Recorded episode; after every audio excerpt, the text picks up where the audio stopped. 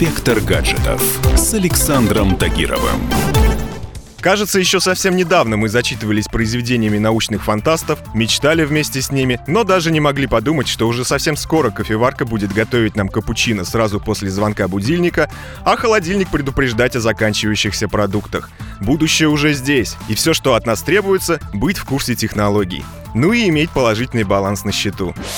По своей сути, умный дом — это комплекс решений, которые должны избавить вас от рутины и сделать выполнение множества повседневных забот автоматическим. Представьте, вы ушли на работу и вдруг вспомнили, что не выключили утюг. Не беда, просто отправьте команду со смартфона, и умная розетка мигом выполнит свое дело. А датчики протечек, установленные на трубах, сберегут ваши нервы, когда вы отправитесь в отпуск. А что там по деньгам, спросите вы? Возможно, кому-то такая роботизация покажется сомнительной. Мол, траты на такие безделушки вовсе не оправдывают результат.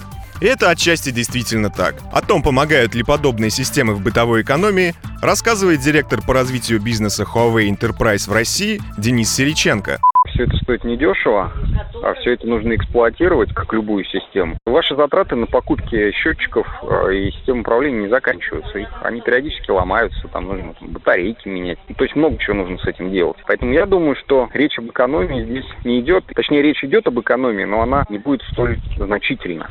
У любой медали, пусть и тоже очень умной, есть две стороны. Решив организовать у себя систему умного дома, очень важно обратить внимание на устройства, которые вы покупаете.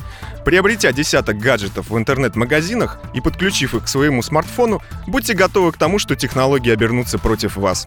Э, возникает вопрос безопасности, потому что такие дома, построенные таким вот нативным способом, они, э, в общем, уязвимы к хакерским атакам. Ну, представьте, у вас стоит газовый счетчик, и вам этот газовый счетчик взломали. А счетчик, он прицеплен к вентилю и способен этот вентиль повернуть. Что может произойти? Как видите, умный дом не терпит необдуманного подхода. Решив раскошелиться, внимательно подходите к выбору производителя и не доверяйте сомнительным брендам. Роботы — это, конечно, хорошо, но своя голова тоже бывает полезной.